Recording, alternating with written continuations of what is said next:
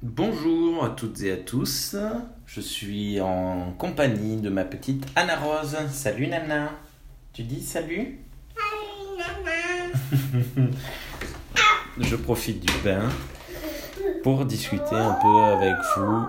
Oula, ça va crier fort. Un peu du bain pour profiter avec vous de euh, Death of the Planet of the Apes, le livre sur la planète des singes qui se passe euh, en parallèle du deuxième film de Beneath the Planet of the Apes, écrit par Andrew Gasca.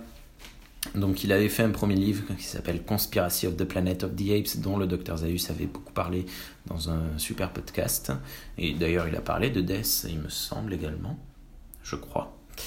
Et euh, donc dans Conspiracy, le livre précédent, il prenait le point de vue de de ça y est, j'ai perdu le nom, un des collègues de Taylor euh, qui, euh, qui se fait attraper par des singes, puis qui se fait trépaner, euh, on s'en rend compte vers la moitié du film. Donc en fait, il lui arrivait des aventures que Andrew Gasca a, racontées dans ce livre que je n'ai pas lu. Mais apparemment, il rencontre le docteur Milo, que l'on voit dans le, deuxième, dans le troisième film.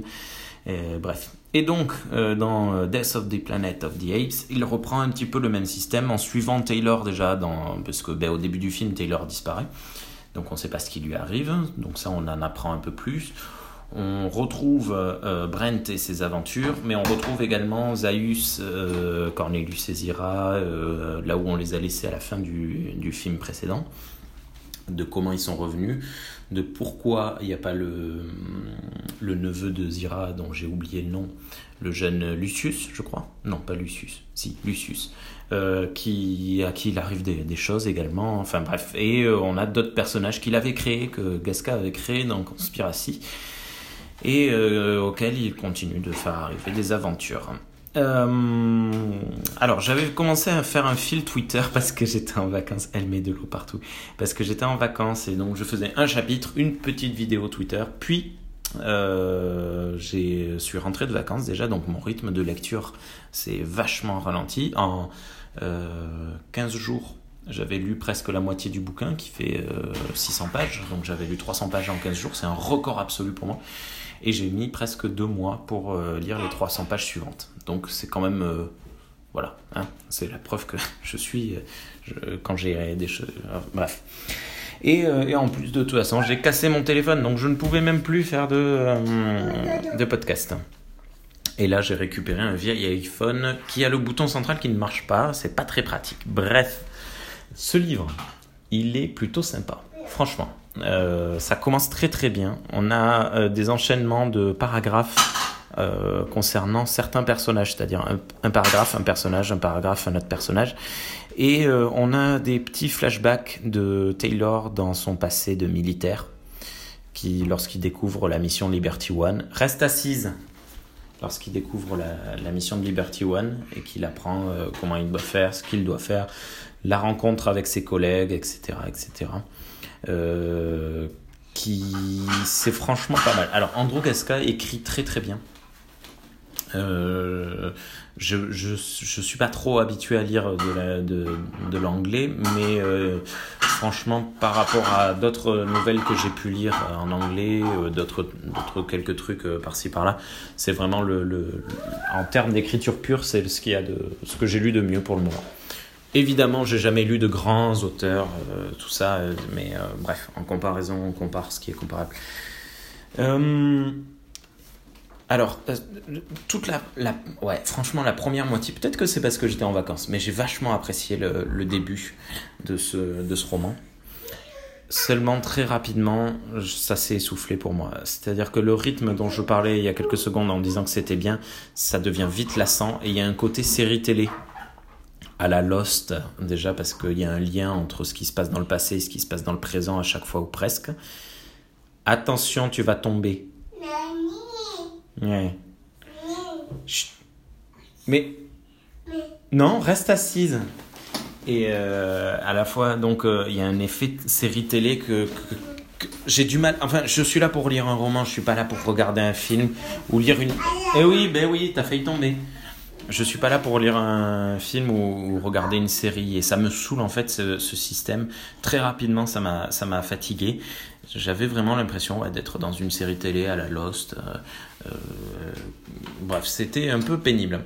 ensuite, je trouve que... Hum, alors comment le dire? Je vais paraître hyper pédant et je veux pas paraître pédant. Il y a beaucoup de choses qui servent pas à grand chose, je trouve. Euh, il y a un personnage qui s'appelle Mungwort qui est intéressant pour deux raisons. La première, c'est que c'est un hybride de chimpanzé et de euh, gorille. Et la deuxième, c'est qu'il est complètement idiot. Et, euh, et, en fait, il a un ami imaginaire. Alors, c'est une personne qui existe, c'est un personnage qui existait dans le précédent livre, euh, qui meurt en fait, il, il, a, il se l'est mis dans la tête. Et en fait, il a une, un dédoublement de personnalité. Et, euh, et ça fonctionne bien parce que voilà, il se discute avec lui-même. Mais bah, il n'y a pas grand-chose en fait. Il est là pour faire en sorte que Taylor soit au bon endroit pour euh, récupérer, pour être récupéré dans le film. Euh, également, on creuse un peu la, la société des, des des mutants euh, télépathes. Mais ça apporte pas grand chose. Euh, enfin, j'ai pas trouvé que c'était très, euh, très transcendant. J'avais préféré par exemple le système qu'on avait eu dans Tell from the Forbidden Zone avec des histoires, des courts récits, qui pour le coup étaient intéressants parce qu'on se, se concentrait sur une chose directement et c'était fini, après on passait à autre chose. Et non, ça c'est trop dangereux, ma chérie. Tu vas... Alors, pour euh, la petite info. Oui, oui, c'est ça. Elle s'accroche sur les côtés du bain et elle se penche en arrière pour se chauffer le dos. Mais j'ai peur qu'elle glisse et qu'elle se noie, tout simplement. Et hum, donc voilà, c'est un peu mitigé. Ah, bon, déjà c'est trop long, c'est beaucoup trop long. 600, euh, euh, presque 700 pages pour, ben, pour arriver à la destruction du monde. je c'est franchement, c'est un peu abusé, je trouve. Et, euh, et les parties, alors le pire quand même, ça a été les, les parties flashback qui me qui m'ont saoulé, mais à une vitesse très très rapidement. Quand j'ai compris que chaque flashback allait apporter une, à la fois la présentation d'un personnage et une clé pour le présent, c'est super lourd. Du coup, à la fin, c'est très simple, les flashbacks, je les ai survolés je repérais les noms. Ah, là, il rencontre Landon. Là, il rencontre euh, Maddox. Euh, là, il rencontre euh, telle personne, Brent, etc., etc. Et puis, c'est bon. Allez, hop, on passe à autre chose. Franchement, les flashbacks, tu les enlèves, tu gagnes 100 pages.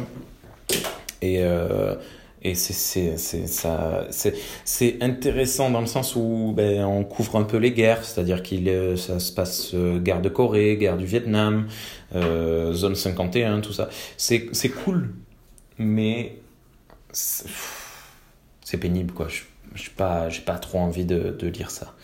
Ça m'intéresse pas, peut-être. Euh, voilà. Je, je, sais que d'autres personnes me diront mais alors t'es fou c'est le meilleur passage enfin bref mais voilà et du coup je suis assez mitigé dans ce roman qui avait super bien démarré et, euh, qui se retrouve beaucoup trop long en, 21 euh, parties de 21 chapitres chacun. Enfin, non, j'exagère, mais il y a beaucoup trop de beaucoup trop de choses qui sont racontées, selon moi.